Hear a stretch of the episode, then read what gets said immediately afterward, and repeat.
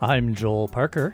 And I'm Susan Moran. This is How on Earth, the KGNU Science Show. Today is Tuesday, August 16th, 2016. Coming up, Dr. Marc Edwards, an environmental engineer from Virginia Tech, will discuss how he uncovered one of the nation's biggest drinking water contamination crises in Flint, Michigan, how many other cities in the U.S. face water contamination threats, and how this is as much a political problem as an infrastructure problem.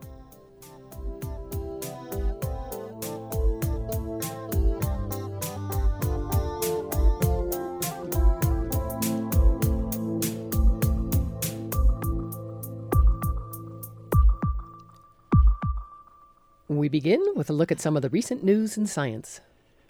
You may have had a suntan at the beach, but did you know that you can claim to also have a galaxy tan? In a paper recently published in the Astrophysical Journal, researchers calculated how much light hitting the Earth comes from different sources. As you might guess, the majority of light comes from the sun, even on many nights when the sunlight is reflected from the moon. But in addition to all those solar photons, there is light coming from the stars you see in our sky. Those are stars in our own Milky Way galaxy, and also from distant galaxies that are too faint for your eyes to see. Light from those distant galaxies and even distant black holes and supernova and glowing nebula make their way to the Earth. Some of those photons have been traveling the stretches of the universe for billions of years. And if you are out getting a suntan, some of those ancient photons contribute to your tan. About 10 billion photons per square meter per second are from those extragalactic sources. Now, that sounds like a lot, but compared to the number of photons coming from the sun, only about 10 trillionths of your tan comes from photons beyond our galaxy. And back here on Earth, here's some rare good news in conservation. It appears to be the fastest successful recovery for any mammal listed on the Endangered Species Act. Last week, the U.S. Fish and Wildlife Service removed from endangered species protection three subspecies of island fox, which are native to Southern California's Channel Islands. This furry creature, it's about the size of a domestic cat, had been on the brink of extinction. Just 12 years ago, the three subspecies were granted endangered species status after their populations plummeted by 90%. Major culprits were the pesticide DDT and a viral disease. In the Act's 43 year history, 19 of the 37 total ESA delistings due to recovery have happened on, during the Obama administration. While the legislation has helped save many animals, it is not without critics. Some argue that the ESA has too narrow a mission and that it only intervenes once a species is on the brink of extinction. But for now, raise a glass to this charismatic island fox and hope that many others, including the less charismatic, will follow in its lead on the path to recovery. How good are you at making decisions or answering difficult questions? Do you think you're good at it? Are you sure? Well, in recent research, that research indicates that the more confident you are, the more likely you are to be wrong about your decision making. Those are some of the results from an international study by scientists from Monash University and the Max Planck Institute for Human Cognitive and Brain Sciences in Leipzig. That was published in the journal Social, Cognitive, and Affective Neuroscience. People vary in their awareness of what they do and don't know, and, according to the study, generally are too confident when evaluating their own performance. This often leads to poor decision making with potentially disastrous consequences. In the study, volunteers were monitored with a brain scanner as they watched a video of a person telling a story. Then each volunteer had to answer a difficult question about the video and also indicated how confident they felt their response was correct. The researchers then measured how good people actually were in evaluating their own accuracy, a, progress, a process called metacognition. They found that too much confidence was associated with lower metacognitive ability. The results indicate that although being confident has a reward like component in the brain, it can lead to overconfidence, which in turn can undermine decision making. Are you still inspired by all those Olympian athletes? Well, on the science calendar this week, this Thursday, the Denver Museum of Nature and Science will host a monthly science lounge. Its theme is Geek Cup Olympic Challenge. Yes, you can contend with champions as you go for a gold medal. The event is clearly an ode to the Rio Olympics. You can compete in creative, maybe not quite Olympian, challenges. All the while, you can view museum collections from the Amazon, taste Brazilian inspired appetizers, and check out samba performances by the group Samba Colorado. The event will run from 6:30 to 9:30 Thursday night. For more info, go to dmns.org.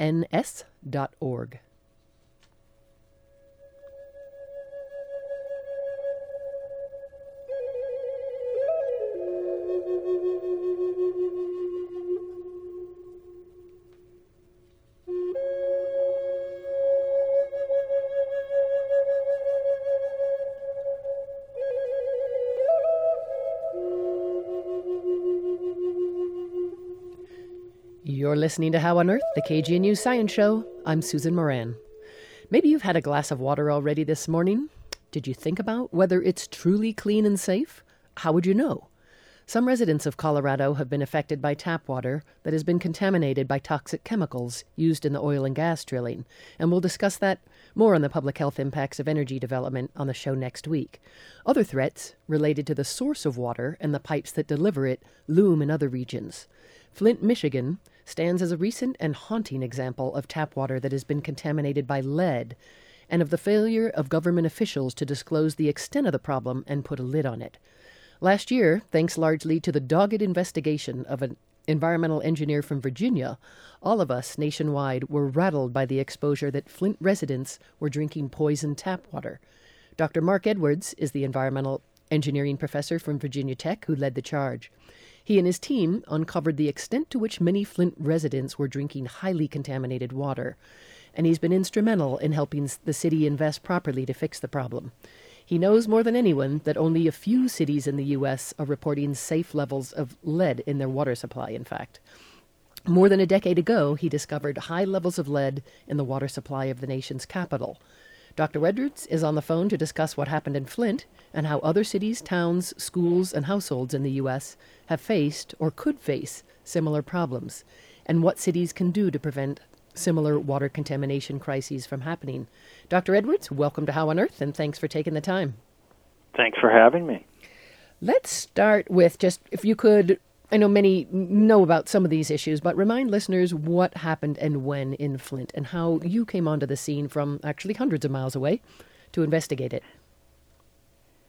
In Flint, Michigan, they changed water sources uh, to temporarily try to save water while a new pipeline was being built to Lake Huron. And for reasons that aren't very clear at the present time, they forgot to add corrosion control chemical to the water, a chemical called orthophosphate that's added to about half the water supplies in the United States. And it's a law that you have a corrosion control program, and this is so important. We have someone in state government to make sure that this law is followed. But and this is for any like existing pipes, or if you transfer to from one system to another.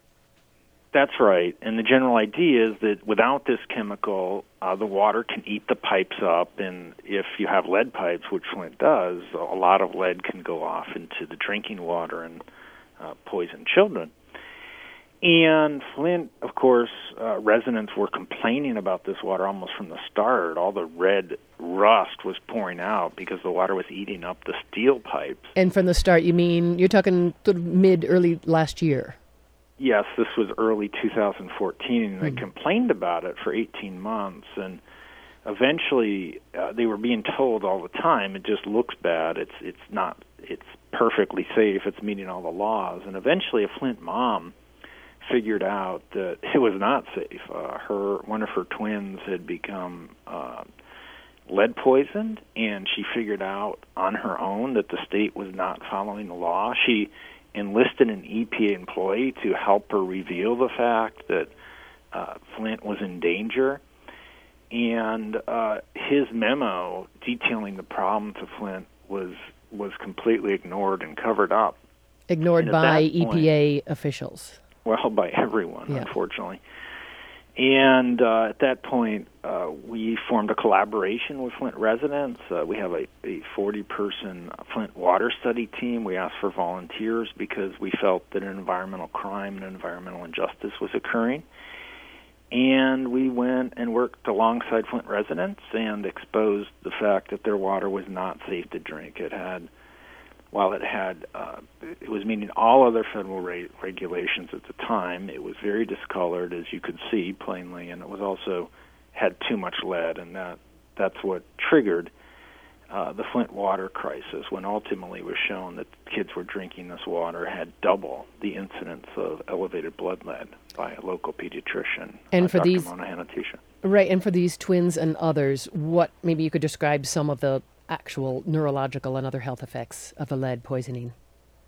Lead is the best known neurotoxin, has no uh, benefits. It adversely affects every system in the human body, and for that reason, it's official government policy that we have to do everything possible to prevent lead exposure whenever they occur, because the damage is irreversible. And have there been findings that there's been sort of IQ drop, or just what's been known is expected to have effect Uh, yeah, down the road? I mean, I this yeah. There's no disputing the harm that lead does, and uh, I think the silver lining here, if there is one, is first off we were able to get p- kids protected before the worst of the harm could occur. Uh, the government response has been pretty good. The state since October and the federal government since January of this year, about 40, $400 million have poured into Flint to help uh, help Flint get back on fleet, feet in terms of health uh, assistance, and so that's forty thousand dollars per child, and uh, so it's been a little bit reassuring to see, despite the failure that occurred initially, that um, in the end people really did step up and, and try to help this, this correct this environmental injustice. so it sounds like initially your findings were disregarded or kind of overlooked, but that over time, particularly in the last six months or so, that's it's safe to say we weren't very popular when we contradicted the state, who was claiming had been claiming for 18 months the water was perfectly safe. We had a, a very you know public uh, difference of opinion, and unfortunately, our point of view uh, was proven to be true in the blood of Flint's children. And I'm curious on a personal level. I mean, what made you, from what 600 miles away or so, get this engaged as a as a uh, researcher, a so-called neutral researcher, and become, in essence, also an activist and a investigative reporter? Really? Well, you know, unfortunately, I, I was involved in a similar water crisis in Washington, D.C. in 2001 to about 2007 that was actually 30 times worse than Flint, but this time the government agencies completely covered up the harm until 2010 when a congressional investigation revealed that, uh, in our peer reviewed paper, revealed that thousands of Washington, D.C. children had been lead poisoned from water. So, I, I knew that another Washington D.C. was inevitable because the agencies never said they were sorry for what they did. No one was ever held accountable. And when I got the call from Flint, uh, I knew that it was probably this was it. Wow. And I'm curious, like, to what degree is this an infrastructure crisis or a political and or racial justice crisis? I mean, Flint itself is what I think 40% of the population lives in poverty. The majority are African American, and its economy that had been historically so centralized on GM. And GM hasn't totally pulled out, but I mean, I was there recently and saw probably 30% of homes dilapidated, like surrounded by trees. And it just seems like over the decades, there's been uh, clearly a retrenchment by GM, but a collapse or, or at least gradual dissolution of the economy. But uh, how does that backdrop fit into what, what had happened and why? There's something in Flint that strikes a chord and is up deeply unsettling to all Americans. Hmm. Uh, and that's part of the reason there's been such a, a heartwarming response and you know roughly half a billion dollars has been mobilized to help the city recover certainly anyone who lived in flint uh, you know, we video we went and videotaped people getting arrested at, at uh, city council meetings for complaining about their water. Uh, they were not living in a democratic uh, situation at the time. And uh, you know, if anyone lived there and felt that this was because being done to them because they were poor or minority, I really cannot blame them because mm. I, I would have felt the exact same way. My own experience is tempered by the fact that I saw the exact same thing, but 30 times worse, happen in Washington, D.C., which is the most powerful city in the United States. Okay. And there, the agencies got away with it, and it was 30 times worse. And so, had I not witnessed Washington D.C., I would have I would have believed it, it, it was um, because they were poor and minority as well. But I know better. It's just, frankly, it's corrupt government agencies. But it does yeah, not a democratic corruption. Fact. Yeah, I mean it cuts across. I mean these are career civil servants who refuse to do their job uh, as scientists and engineers, and who, with no profit motive, uh, change from the environmental policemen that we pay them to be to become environmental criminals. And so, you know, it doesn't change the the fact that this was an environmental injustice. Um, but you know, I mean, people look at this through different lenses of their experience, obviously. Right. I know a recent report by NRDC, the Natural Resources Defense Council, called this crisis a quote full blown national scandal. Does that seem question. accurate? Yeah. Well, yeah, and and indeed, add in the event ten years in Washington D.C., um, which which made Flint inevitable. Uh, it, it's it's one of the most horrifying uh, examples of a government failure I think I've ever heard of in a in a democratic society. Boy, and we'll switch to um, sort of where are we now beyond Flint, including here in Colorado. We're going to take a little station break now. You're listening to KGNU 88.5 FM, 1390 FM. AM, and we're talking to Dr. Marc Edwards. He's an environmental engineering professor at Virginia Tech, and he led the investigation into the lead in drinking water crisis in Flint, Michigan. And he's on a crusade of sorts to make sure more Flints don't happen elsewhere. So, on that note, it's hardly, as you noted with DC and elsewhere, Flint was not the first. It will not be the last. Just in the last few months, we've got several different cases of lead poisoning in Portland, Oregon, in Chicago, and elsewhere. I mean, what what's happening? And it's sort of like once you are on the track to detecting and reporting, it looks like more are actually happening. Well, I mean, we've been screaming about this failure to follow the existing lead and water law now for 10 years, and the U.S. EPA uh, has, has stabbed us in the back uh, until Flint occurred, and they realized how bad this looked. And what you're seeing is communities across the country – turning over your rocks essentially and looking and seeing, hey, what's in my water? Mm. And in too many cases, uh, and I'm not the least bit surprised, but people are something slimy comes out, whether it's uh, you know looking at the water in the schools and or in your houses or how the utilities are monitoring for this and it's really a betrayal of the public trust. Again, these are engineers and scientists. We pay to protect us we have a law. We've had the debate about what level of lead in water is safe, about how important it is to protect children from it. And the water industry and the EPA were just cheating on that law, and they've been doing so for about 15 years. And I think people are are feeling betrayed and upset by about that. And you know that there's something to be said there about what that means for other laws that are a little bit diff- more difficult to understand than lead in kindergarten classrooms, for example. Mm-hmm. It says something about how our infrastructure can only ne- be neglected so long before we kind of lose civilization. Uh, That's a powerful biggest... statement. I mean, it was built on water infrastructure, in fact, right? Yes, indeed. And when Rome lost their aqueducts, they also lost 95% of their population, and the fact that Flint residents over the last uh, two years have not been able to use their water for, for cooking or drinking, but essentially they were paying the highest water bills in the country for water that was suitable only for flushing toilets. Huh. Uh, so you can only neglect your infrastructure so long before uh, you pay a huge price. And in America, if you want to talk about disparities, talk about the disparities in, in infrastructure. Talk about how in these post-industrial cities and in rural America that that have lost 60 plus percent of their population, where they can no longer afford to maintain their pipe system. They can no longer afford to meet EPA laws. And so this is a, a crisis that extends beyond Flint that's largely been out of sight, out of mind because it's in a part of America that's been left behind. Boy, it's such an economic crisis as much as infrastructure, technology, politics.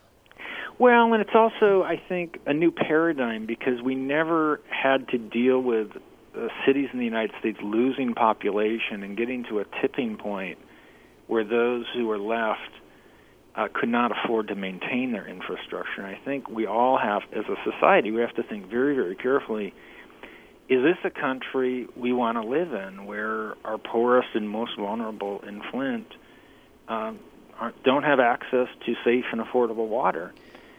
And it's easy to have one opinion when you're, uh, you know, in one of the growing wealthy cities of this country. The, the, the infrastructure is in great shape. But if you go to Flint, if you go to these rural uh, towns that have been left behind, you see that this is this is harming the elderly and our children.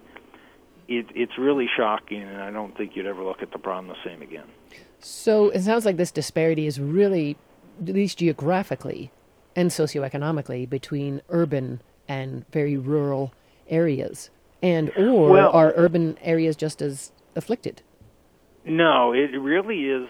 Uh, cities that were overbuilt, where um, a, a large percentage of their population has left, and you now have a big infrastructure, and you don't have people behind left to use it and who can afford to pay for it.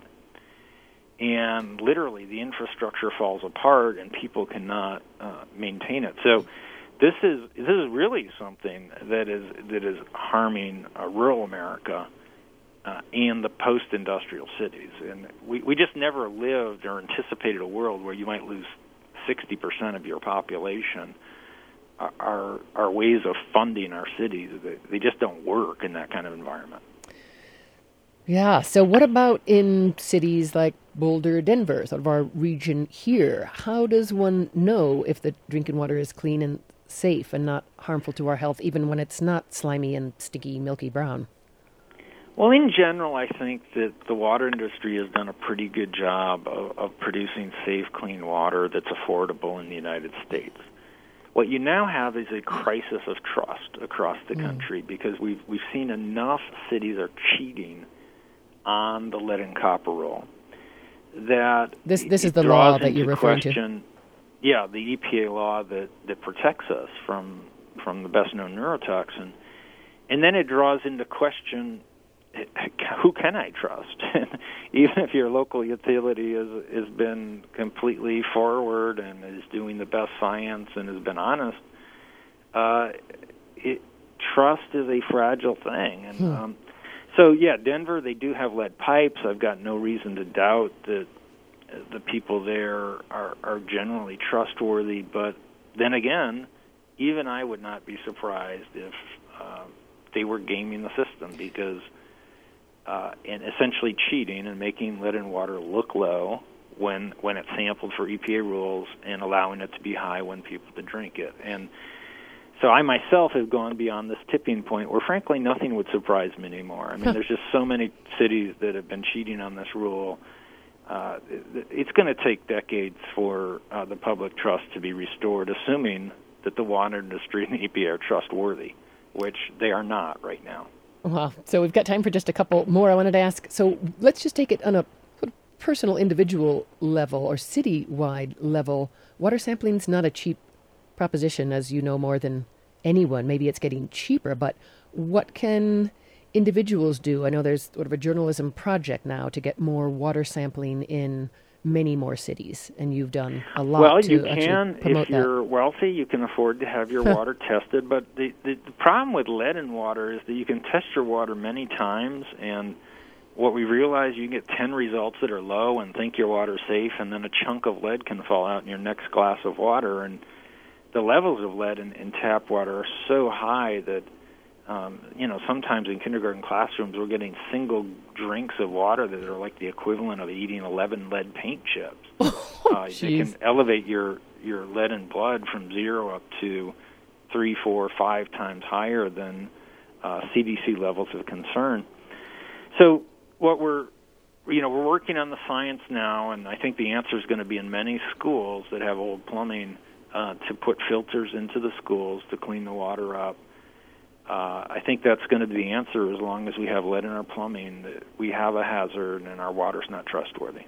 Well, as I take another sip, I wonder what else do you want to leave listeners with?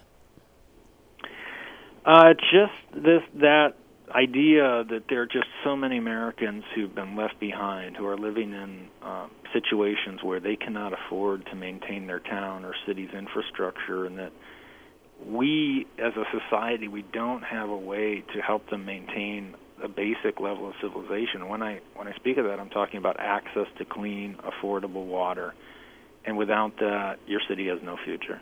Well, well on that note, um, and we'll cover more on the water issues. But thank you so much for coming on the show, Dr. Edwards. Take care. That was Dr. Marc Edwards, is an environmental engineering professor at Virginia Tech, and he led the investigation into the lead in drinking water crisis in Flint, Michigan.